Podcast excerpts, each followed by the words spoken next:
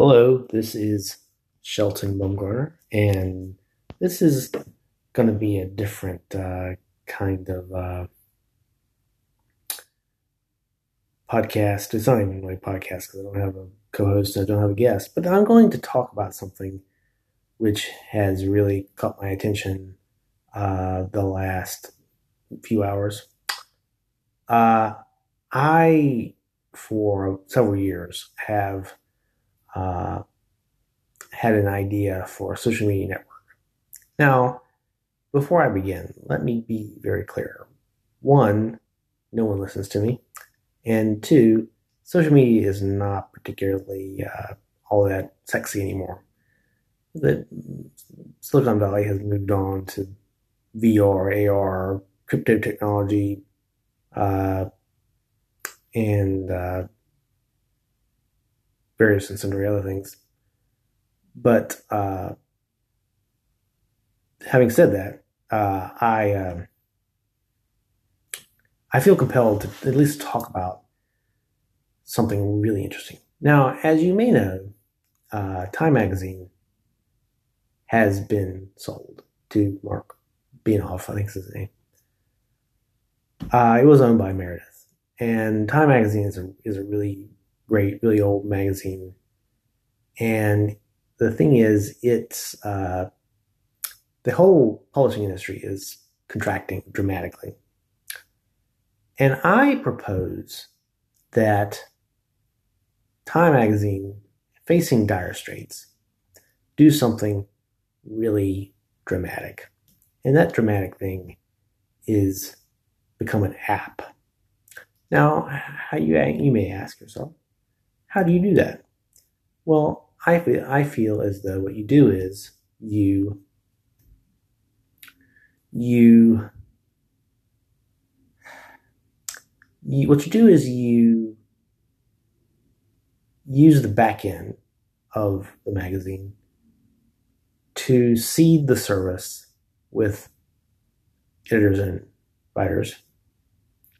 So what happens is you pitch, you sort of market the service initially as as a alternative to Twitter with much better content.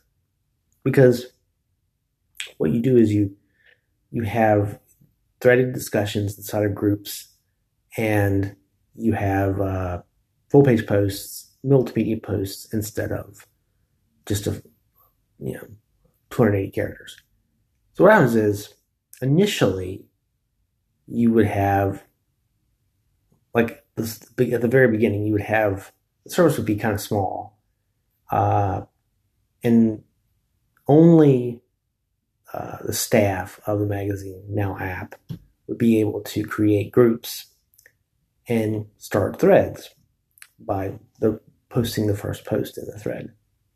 Now, this would be rather rather annoying to people who are used to the helter skelter world of Twitter but you pit, you say, look, you you can contribute.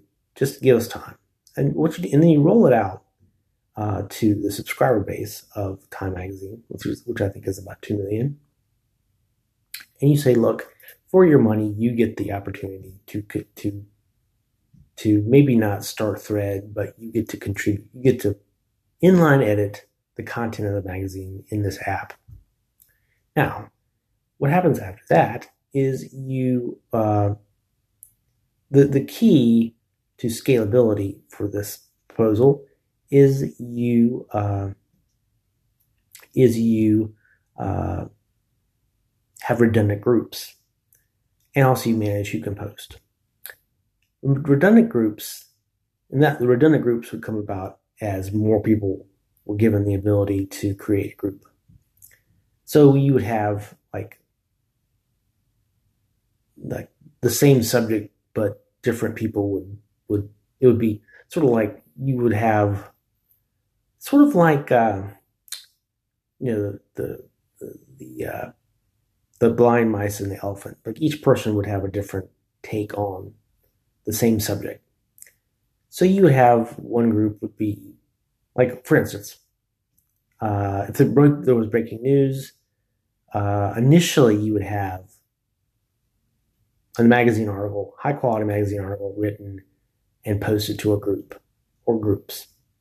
But what happens is gradually as as you roll out the service, you would have just a really good writer or celebrity for that matter, uh, who would have the ability to create a group. They would create, they would start a thread, and then everybody else can sort of jump in and, and inline edit that in a threaded discussion.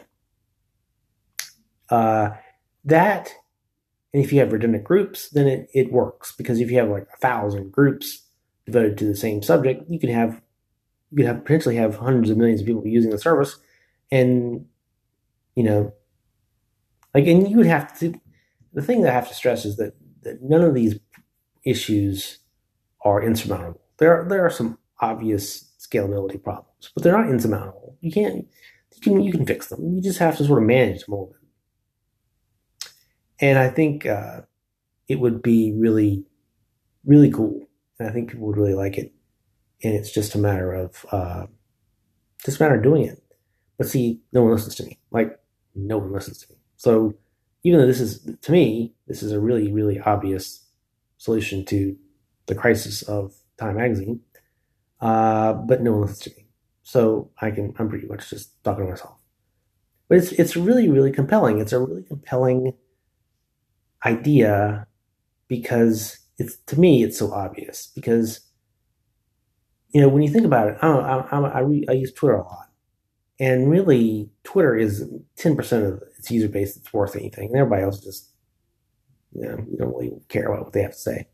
So what I'm saying is initially you pitch it you market it as the Twitter killer. You like you can it's like it's, you'd say it's sort of like Twitter only better and the content's a lot better uh, and so what happens is people are like oh wow and they also, you have maybe a really robust anti-trolling, anti-abuse uh, policy.